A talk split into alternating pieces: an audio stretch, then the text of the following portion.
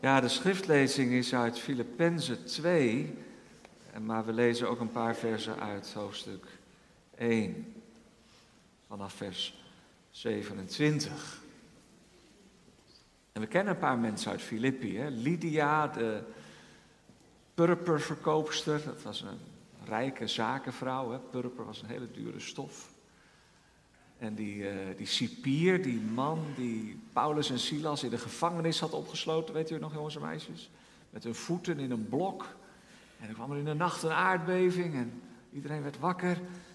En, en die man die kwam ook tot geloof, die geloofde ook in de Heer Jezus. En dat meisje, wat eerst door de duivel bezeten was, maar bevrijd werd door uh, het woord van apostel Paulus. Zo kennen we een paar gezichten uit Filippi.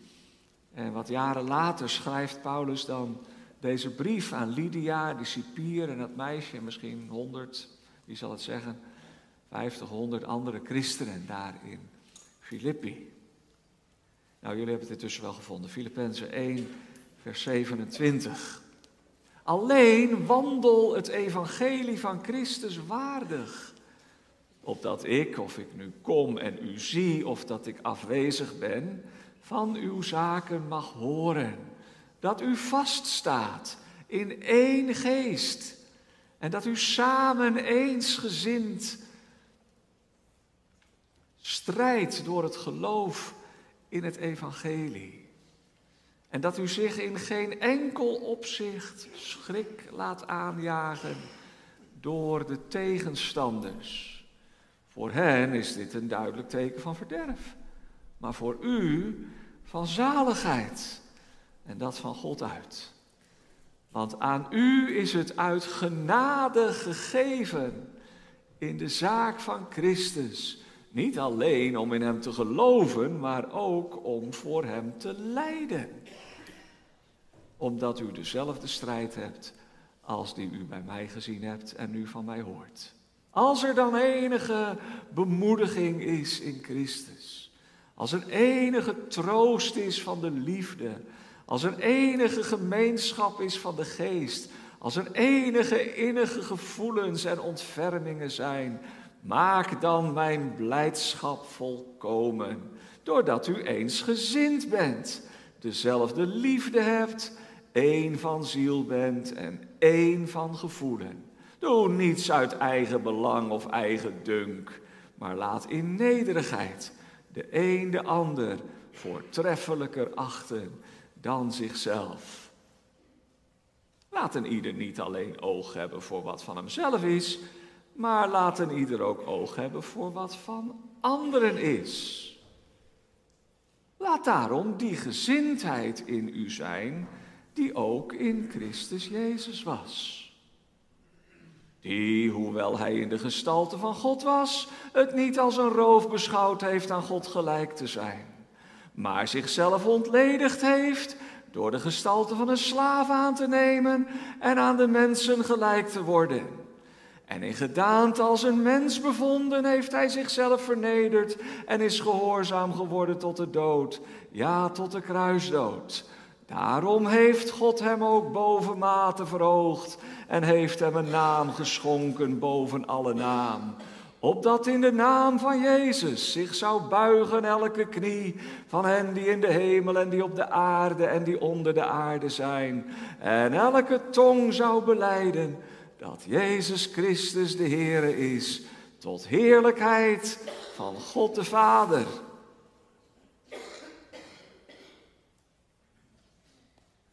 Daarom, mijn geliefden, zoals u altijd gehoorzaam geweest bent, niet alleen zoals mijn, in mijn aanwezigheid, maar nu veel meer in mijn afwezigheid, werk aan uw eigen zaligheid met vrees en beven.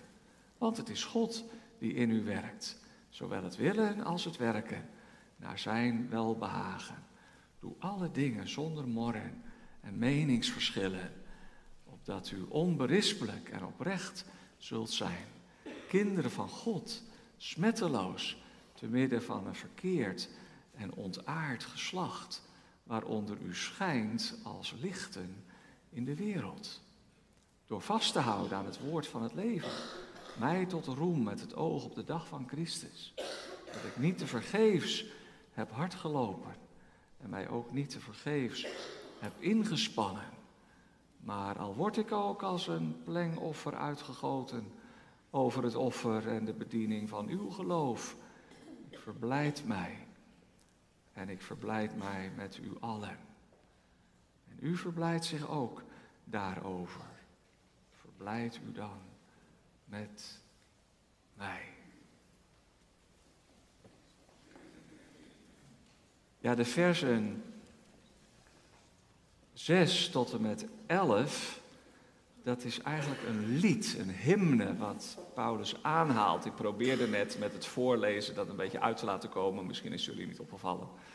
Maar we hebben het ook gezongen, hè? dus uh, gezang 75 uit de bundel Weerklank. Dat is een berijming van dit Bijbelgedeelte. En het is heel mooi dat dat berijmd is, want het is een lied. Misschien heeft Paulus het zelf gedicht, maar het is waarschijnlijker dat hij het aanhaalt. En dat hij als het ware zegt, jullie moeten eensgezind zijn. En denk dan ook aan de Heer Jezus. Je weet toch wel wat we van Hem zingen? En dan haalt hij die oude hymne aan. Heel mooi, dus die, dat lied is eigenlijk nog ouder dan de brief. Paulus haalt die, schrijft die brief en dan haalt hij waarschijnlijk dat lied aan over de Heer Jezus. Nou, en als tekst eh, kijken we dan vooral naar vers 7. En dan vooral het gedeelte over de slaaf. Laten we nog een keer lezen wat er staat in vers 7. Maar hij heeft zichzelf ontledigd door de gestalte van een slaaf aan te nemen. En is aan de mensen gelijk geworden. Liefden in de Heer Jezus Christus. Dat lied uit Filippenzen 2, dat gaat over wat Christus gedaan heeft. En dat hij dat ook voor ons gedaan heeft. En wat God gedaan heeft nadat hij dat gedaan had. Hij heeft zichzelf vernederd tot in de dood, de kruisdood. Maar er zijn verschillende stappen of trappen van die vernedering. En God heeft hem verhoogd. Hij is opgestaan en hij is nu aan de rechterhand van de Vader. En straks zullen we allemaal onze knieën buigen voor hem. Dat lied dat beschrijft dus de afdaling van Jezus naar de diepte, de vernedering en de verhoging. Ja, dan heb ik een paar vragen vanmorgen die ik vanuit de tekst wil beantwoorden. En de eerste vraag is heel eenvoudig. Wat heeft Jezus nu precies gedaan volgens onze tekst? En voordat ik die vraag beantwoord, wil ik hem nog ietsje dichterbij brengen. Wat voor antwoord zou jij geven als iemand jou zou vragen, wat heeft Jezus voor jou gedaan? En u, als u al jaren met Hem mag leven. Wat heeft nou de Heer Jezus voor ons gedaan? Wat is de essentie? Nou, daar kun je heel veel dingen over zeggen. Misschien zeggen we wel, hij heeft alles voor mij gedaan. Dat is ook zo. Maar, maar wat kan het ook bemoedigend zijn en helpen om erover na te denken?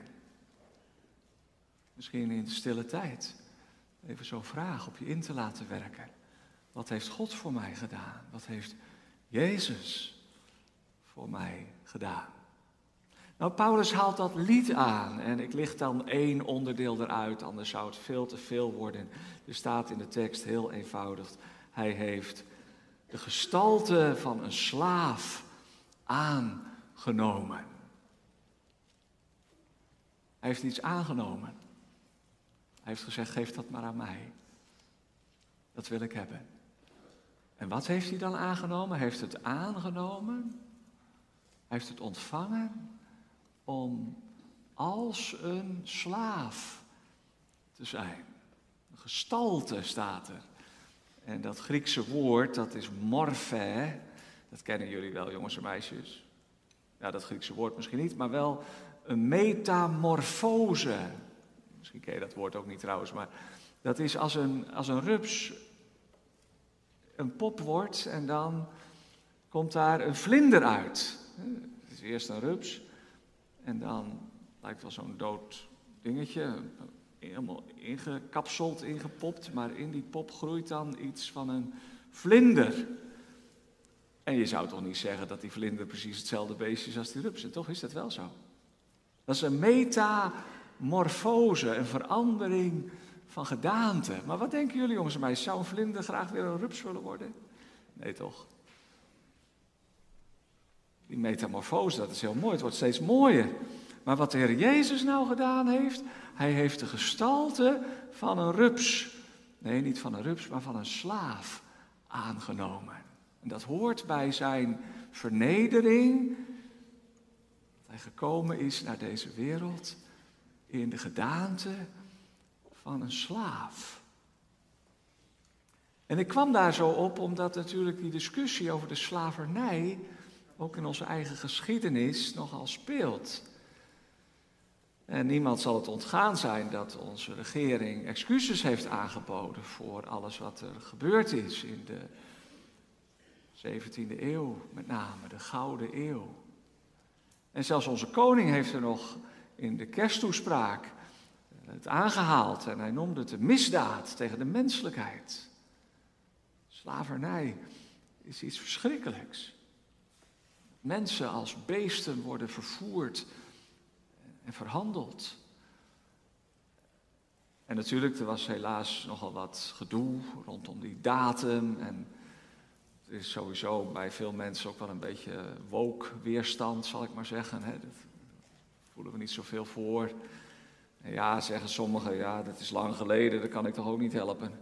Wat mijn voorouders gedaan hebben. Zij dachten nou eenmaal dat het normaal was. Ja, wij denken er nu een beetje anders over. Ja, toch gemeente, we horen elke zondagmorgen, en we hebben vanmorgen ook nog weer gehoord, tot in het derde en vierde geslacht van hen die mij haten. Als er schuld ligt tegenover onze naasten, ook in vorige generaties, dan kunnen we als christen niet zomaar zeggen, ja, daar heb ik niks mee te maken, dat is vroeger.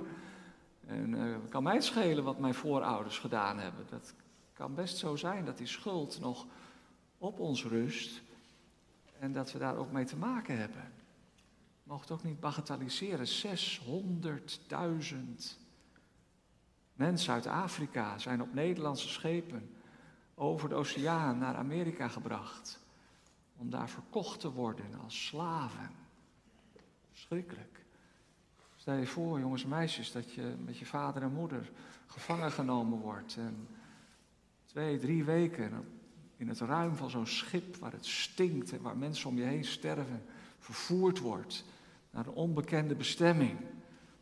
Dat je daar op de markt verkocht wordt en je vader aan de ene en je moeder misschien aan de andere en de kinderen aan een derde als slaven verkocht. Mens onterend, verschrikkelijk.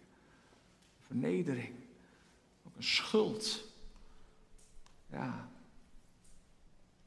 Dan staat er dat de Heer Jezus de gedaante van een slaaf heeft aangenomen. Er zit ook iets van vrijwilligheid in. Geef dat maar aan mij, dat is goed. Dat wil ik doen. De allerlaagste plaats in te nemen. Nou is het wel zo, en we moeten ook een beetje voorzichtig zijn, dat die slavernij in de Bijbel nog wel iets anders was dan die slavenhandel uit de 17e eeuw. In de oude statenvertaling stond dienstknecht en dienstmaagd. De herziene statenvertaling heeft daar overal slaaf en slavin van gemaakt. Dat is op zich prima, maar dan denk je al gauw aan die slavernij en die slavenhandel uit onze eigen geschiedenis.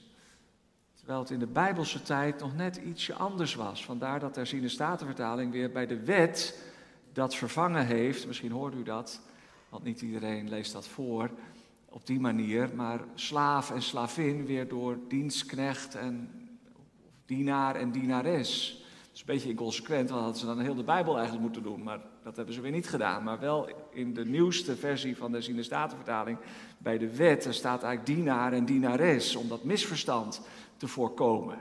Nou ja, taal is natuurlijk ook wel belangrijk, hè? Tegenwoordig gooi je in de media over tot slaaf gemaakten. Ik denk niet dat dat gauw in de Bijbel zo eh, weergegeven wordt. Het is ook een beetje ingewikkeld om dat elke keer zo te zeggen. Tot slaaf gemaakten. Maar het is natuurlijk wel waar. Niemand is een slaaf. Er zijn altijd anderen die ervoor zorgen dat een andere slaaf wordt. Zo zijn we niet geboren, zo zijn we niet gemaakt. Dat wil God ook niet. Maar ik dacht ook wel, er is er één die zichzelf tot slaaf gemaakt heeft. Hij heeft de gestalte van een dienstknecht aangenomen. Nog even iets over die slavernij in de Bijbel, juist omdat er ook wel vragen over zijn. En dan hou ik daarover op. Maar dat is misschien wel belangrijk. Hè? Ik zei het net al, de slaven in de tijd van Paulus en van het Nieuwe Testament, die hadden het soms beter dan de huurlingen. En je kon soms beter slaaf zijn dan ZZP'er. Want dan had je helemaal geen zekerheid en kon je van honger omkomen. En die slaven hadden vaak wel onderdak en voedsel en er werd voor hen gezorgd. Ze hadden soms meer zekerheid dan de dagloners. En de verloren zoon zegt: Maak mij als een van uw huurlingen, niet als een van uw dienstknechten. Dus dat was nog minder soms. Maar wat de slaven natuurlijk niet hadden, en dat geldt ook hier voor de Heer Jezus, dat was de vrijheid. En dat is een groot goed. Als je niet vrij bent om te gaan en te staan waar je wilt en altijd maar gehoorzaam moet zijn aan de wil van een ander.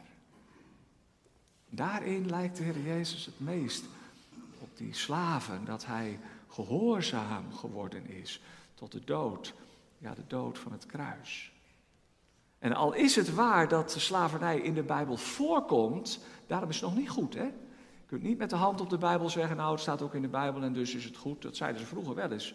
Ook in de 17e eeuw, ook dominees die zeiden, ja, staat toch in de Bijbel slavernij, waarom is, wat is daar mis mee dan?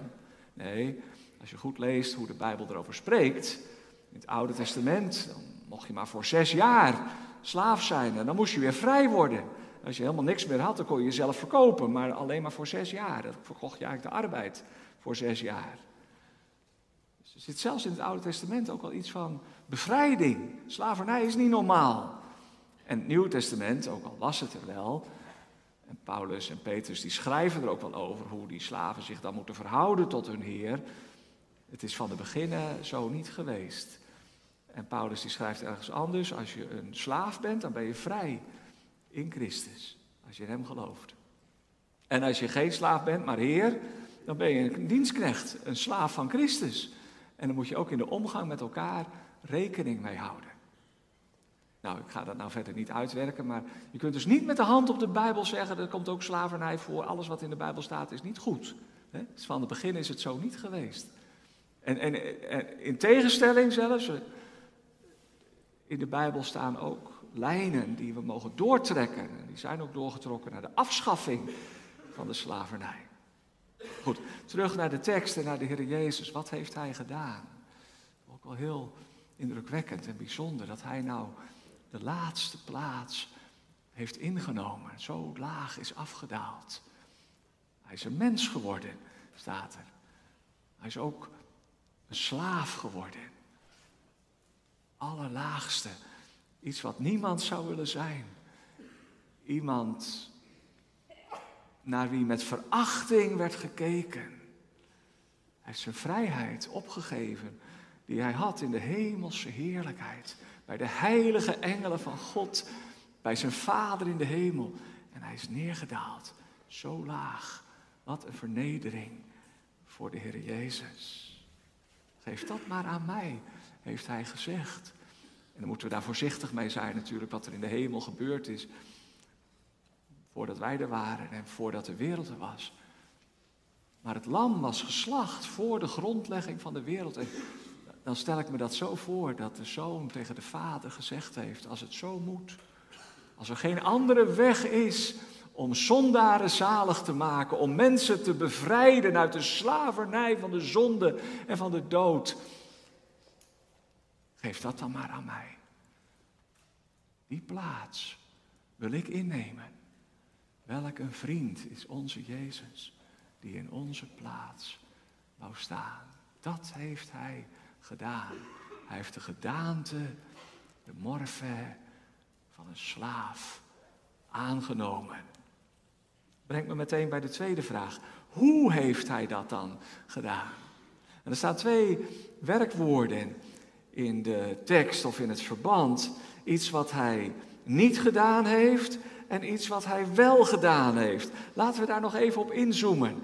Er staat in vers 6 dat hij het niet als een roof beschouwd heeft om aan God gelijk te zijn. En in vers 7, hij heeft zichzelf ontledigd.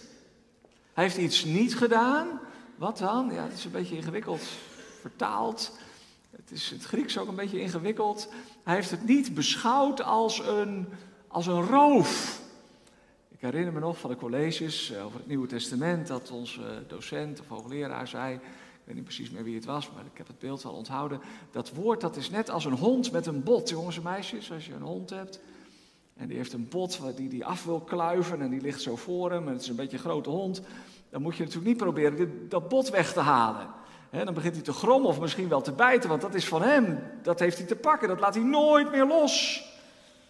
Dat is een roof. En als het dan gaat om die hemelse heerlijkheid, van die heilige engelen, maar ook dat hij aan God gelijk was, als de eeuwige zoon van God, één met de Vader en de Heilige Geest. God uit God en licht uit licht.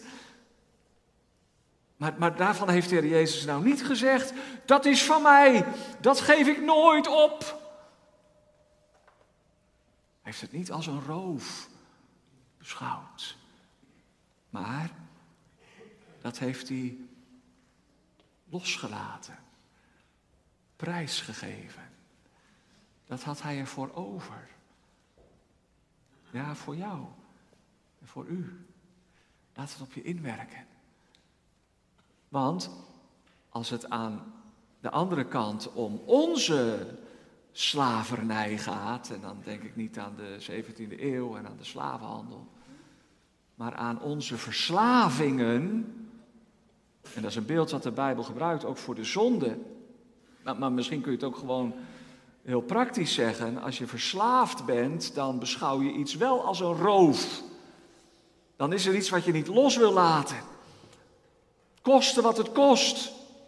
Wist u dat? 1,7 miljoen Nederlanders zijn verslaafd. 1 op de 10. Als je, als je rondkijkt in de kerk, hoeveel mensen zijn er verslaafd? Ja, kijk maar niet rond moet je op je in laten werken. Dan weet ik wel, dat gaat ook over alcohol en over tabak. Maar wel zo dat je er niet meer van los kunt komen zonder afkikverschijnselen. Zonder dat het pijn doet om ermee te stoppen. Dat is verslaafd. En dat zijn ontzettende aantallen. En wat maakt het ontzettend veel kapot? Als mensen iets niet los kunnen laten, maar kosten wat het kost, eraan vasthouden. De drank aan de drank. Dat zegt het eigenlijk al, hè, die uitdrukking. Net als aan de ketting. Aan de drank. En ook in het verborgene. En wat maakt het veel kapot? Verwoestend. Paulus zegt ergens anders, alles is geoorloofd. Maar ik zal mij onder de macht van geen ding laten brengen. Als christen mag je niet verslaafd raken. En als je het wel bent, dan moet je hulp zoeken. Ook al is het aan het roken of aan de alcohol. Want dat mag niet. Je mag geen slaaf zijn van iets of iemand. De Heer wil dat je vrij bent. Maar verslaving, dat is een roof. Hè? Iets als een roof beschouwen. Dat heeft Jezus niet gedaan. En dat was iets goeds. De hemelse heerlijkheid. Maar staat er, hij heeft zichzelf ontledigd. In de oude statenvertaling stond vernietigd. Dat is een heel sterk woord, dan blijft er niks van je over. Ja, misschien moet je dat zo toch zien. Er blijft helemaal niks van hem over. Tot in de dood tot in de hof, tot aan het hout, hebben we gezongen. Waar hij kroop als een worm en geen man, de gestalte van een slaaf aangenomen. Waar hij een slavendood moest sterven, vervloekt aan het vloekhout. Hij heeft zichzelf vernietigd, zichzelf leeg gegoten, staat er letterlijk. Ontledigd. Al die heerlijkheid heeft hij afgelegd. In de theologie zeggen we dan dat die goddelijke eigenschappen hè, verborgen waren. Beetje moeilijk te begrijpen hoe dat dan precies was. Hij is geworden wat hij niet was, mens. Maar hij is ook gebleven wat hij was, God. Maar je kon het niet zo merken aan de Heer Jezus. Hij werd ook moe. Kan God moe worden? Nee toch? Hij heeft zichzelf ontledigd. Hij had ook pijn en dorst. Kan God dorst hebben? Pijn. Hij heeft zichzelf ontledigd. Hij is echt mens geworden. Zoals wij. Ja, de gestalte van een slaaf. En ook dat kun je weer koppelen aan onze verslavingen. Verslaving is niet alleen maar dat je kosten wat kost, wat vast wilt houden. Maar waarom is die jongen verslaafd aan het gokken? Waarom? Er wordt tegenwoordig zelfs reclame voor gemaakt in Nederland. Verschrikkelijk. Maar waarom, waarom doet hij dat? Denkt hij dat hij daar rijk van wordt? Nou, dan is hij echt heel dom. Want iedereen die er even over nadenkt, weet dat je arm wordt van gokken en niet rijk. Maar waarom doet hij dat? Dat doet hij voor de kick. Dat ene moment van sensatie, van spanning, dat is verslavend. Dat werkt zelfs in je hersenen, dat er stofjes worden aangemaakt. En, en waarom wil hij die kick dan? Omdat hij een leeg hart heeft. Omdat hij dat gat probeert te vullen met iets wat niet goed voor hem is. En daar is hij verslaafd aan geraakt. Zo gaat dat, zo geruisloos en gemakkelijk. En als je er echt helemaal in vastloopt, of het nou gokken is of porno of iets anders. Het, probleem is vaak niet dat ding, maar die leegte die je ermee wilt vullen. Hè? En zo zijn we maar bezig om onze leegte te vullen. En ook als je niet verslaafd bent, trouwens, dan denk ik alleen maar voor verslaafde preek vanmorgen voor 10% van de kerkgangers. Maar het gaat over ons allemaal, toch? Dat de zonde is ook een verslavende macht. En vaak is dat iets om te compenseren, om onze leegte te vullen. Het is net een vergiet. Het loopt er dwars doorheen en het is weg en je bent het kwijt. En dan moet je weer. zo gaan we maar door. Wat een doffe ellende. Maar nou, nou, dat is ook het contrast in dat lied. Er zit hele diepe gedachten in. Wij proberen onszelf te vullen en het lukt maar niet. Ik hoop dat het niet lukt tenminste. Er is nog genade van God als de leegte blijft. Maar de Heer Jezus heeft niet geprobeerd zichzelf te vullen. Hij heeft dat niet als een roof beschouwd, wat wij wel doen aan de rand ten onder gaan. Hij heeft zichzelf ontledigd. Alles wat hij had, heeft hij gegeven. Zo heeft hij dat gedaan. En dat is de vernedering van de Heer Jezus. Nog één ding over die tweede vraag. Hoe heeft hij dat gedaan? Het is natuurlijk kerst geweest, ik heb er met de kerst ook over gepreekt. Het ligt alweer uh, even achter ons. Maar even een vraag. Om mens te worden hè, voor de Zoon van God uit de hemelse heerlijkheid. Was dat nou een vernedering voor de Heer Jezus? Om mens te worden. Als je dit zo op je in laat werken en zo leest, dan denk je, ja, dat staat er toch. Hij is mens geworden. Hij heeft zichzelf ontledigd. Ja, maar, maar, laat ik het dan nog anders vragen. Is de Heer Jezus nog steeds een mens? Ik vroeg het ook wel eens met de catechisatie of de blijdeniscatechisatie. Is de Heer Jezus nog steeds een mens? En veel catechisanten, trouwens studenten, vragen het ook wel eens. Zeggen allemaal nee, nee, hij is nou in de hemel en hij is aan de heerlijkheid van God. Hij is opgevaren naar de hemel. Ja, maar waar is dat lichaam dan gebleven? Dat is toch niet opgelost in de wolk of zo? Hij heeft dat, dat lichaam, maar ook die menselijke natuur meegenomen. En zo is hij ook met zijn lichaam aan de rechterhand van de Vader in de hemel. Het hart van de Heer Jezus klopt nog steeds. En in zijn handen en voeten en in zijn zij zijn de littekens van het lijden nog zichtbaar. Ook al is hij in heerlijkheid opgenomen met een verheerlijk lichaam. Het is natuurlijk wel anders na de opstanding dan voor die tijd. Maar hij is nog steeds echt mens en dat zal hij blijven tot in alle eeuwigheid. En dus, dus is het geen vernedering voor de Zoon van God om mens te worden, want dat is hij nog. Wonderlijk hè, als je over nadenkt. Het is geen vernedering voor de Heer Jezus, voor de Zoon van God, om mens te zijn, want dat is hij nog in zijn verhoging.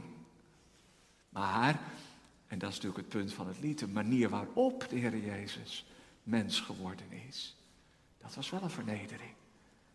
In de kribbe, in de armoede, in een menselijk lichaam dat onderworpen was als een slaaf aan de gevolgen van de zonde, met alle pijn en lijden die daarbij hoort. Dat heeft de Jezus nu niet meer.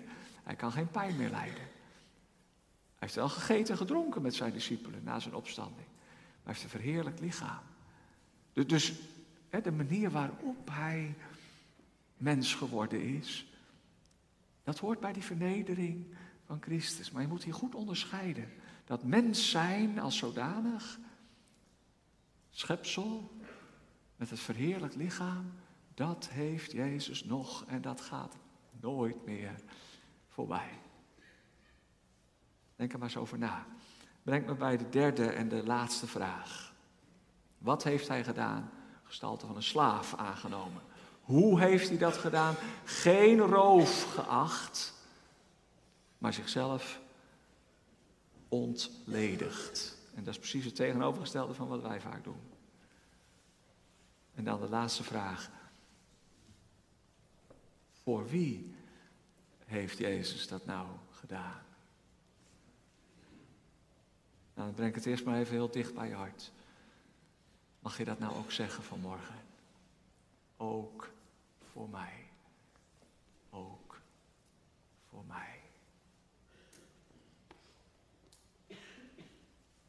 Ja? Was het nodig? Ook voor jou? Geloof je dat ook, dat het niet anders kon dan zo? Weet je dat je zelf ook verslaafd bent en bevrijding nodig hebt? En dat het niet anders gaat dan dat iemand jouw plaats inneemt, de gestalte van een dienstknecht. Ik, ik zeg het wel eens zo, misschien heb ik dat ooit hier ook wel eens gezegd hoor, dat zou best kunnen. Maar stel je nou voor hè, dat jij de enige zondaar was in heel de wereld. Adam en Eva niet. Die waren staande gebleven tegenover de slang. Maar van al die miljoenen mensen op de wereld was er maar één die tegen God in opstand gekomen was en gezondigd had. En al die andere mensen waren heilig als de heilige engelen, maar jij alleen. Dat is toen niet zo, het is een gedachte-experiment, maar stel je het voor. Zou dan voor jou alleen hetzelfde nodig zijn als voor al die anderen. Om jou te redden van de zonde. En van de duivel en de dood en het oordeel. Zou dan de Zoon van God uit de hemel hebben moeten neerdalen en mens moeten worden zoals jij, om voor jou en in jouw plaats de kruisdood te sterven? Ja, is het antwoord. Natuurlijk, hij heeft het gedaan voor een menigte die niemand tellen kan, uit alle geslachten, talen, volken, natieën. Maar als het voor jou alleen zou moeten zijn, of voor u of voor mij, dan zou dat niets, niets afdoen van het lijden en sterven van Jezus en van zijn vernedering in de gestalte van een slaaf. Het zou precies hetzelfde nodig zijn voor één als voor tien miljoen.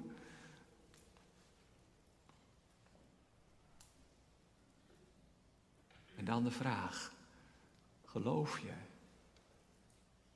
dat Hij dat voor jou alleen zou willen doen?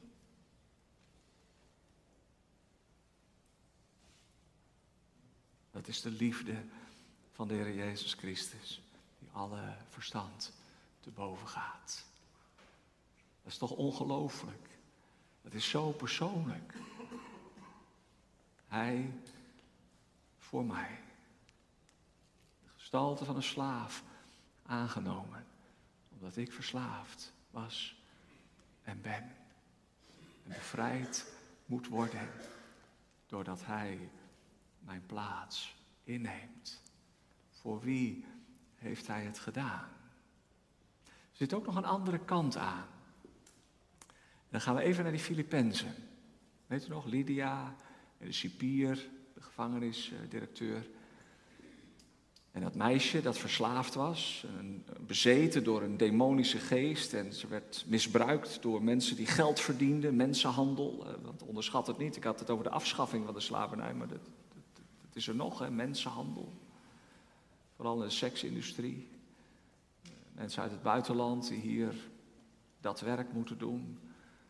Of kinderen die misbruikt worden eh, voor slavenwerk eigenlijk onze t-shirts in elkaar zetten. Dat is ook slavernij. En dan, dan schrijft Paulus aan deze mensen, denk nou eens aan de Heer Jezus. Waarom schrijft hij dat? Het gaat in heel de brief over blijdschap en vreugde in God. Dat was uh, waarschijnlijk een beetje bij ingeschoten in Filippi. Daar moesten ze in ieder geval aan herinnerd worden. Verblijd u in de Heer te alle tijd. Wederom zeg ik u, verblijd u. Want ze het ook moeilijk. Hij zegt, het is jullie gegeven niet alleen te geloven in de Heer Jezus, dat moet je ook gegeven worden. Nou ja, zo moeten we het eigenlijk niet zeggen, het moet je gegeven worden, maar dat wordt je gegeven. Als je gelooft, heb je dat niet van jezelf. Het is je gegeven om in Hem te geloven, maar het is je ook gegeven om voor Hem te lijden. Maar dan moet je niet door dat lijden zo neer laten drukken dat je niet meer blij bent in de Heer Jezus. Dan moesten ze aan herinnerd worden. Maar, en die blijdschap die werd waarschijnlijk ook wel verhinderd door de ruzies die er waren in de gemeente van Filippi. We denken dat het allemaal zo, zo mooi was in die vroege kerk, maar keer op keer op keer roept Paulus ze op om eensgezind te zijn in de Here. En, zeker in het gedeelte dat aan dat lied voorafgaat. Als er dan enige vertroosting is of bemoediging in Christus, maak mijn blijdschap dan volkomen. Wees eensgezind, dezelfde liefde, één van ziel en één van hart. Jullie moeten niet altijd zo op je eigen belangen focussen. Wat heb ik eraan? Of wat vind ik ervan? Of wat wil ik graag? Maar je moet elkaar uitnemender of voortreffelijker achten dan jezelf. Laat iedereen ook een beetje oog hebben voor de belangen van de ander. En dan zegt hij, jullie zingen toch over de Heer Jezus. Dat Hij de hemelse heerlijkheid verlaten heeft om een slaaf te worden, de minste te zijn, de laagste plaats in te nemen. Kunnen jullie dat dan niet voor elkaar? Wat erg als er twist en ruzie en oneenigheid is in de gemeente.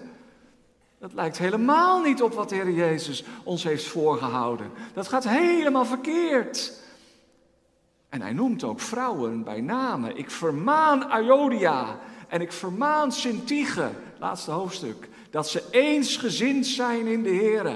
Het waren zeker een beetje forse vrouwen met een eigen mening.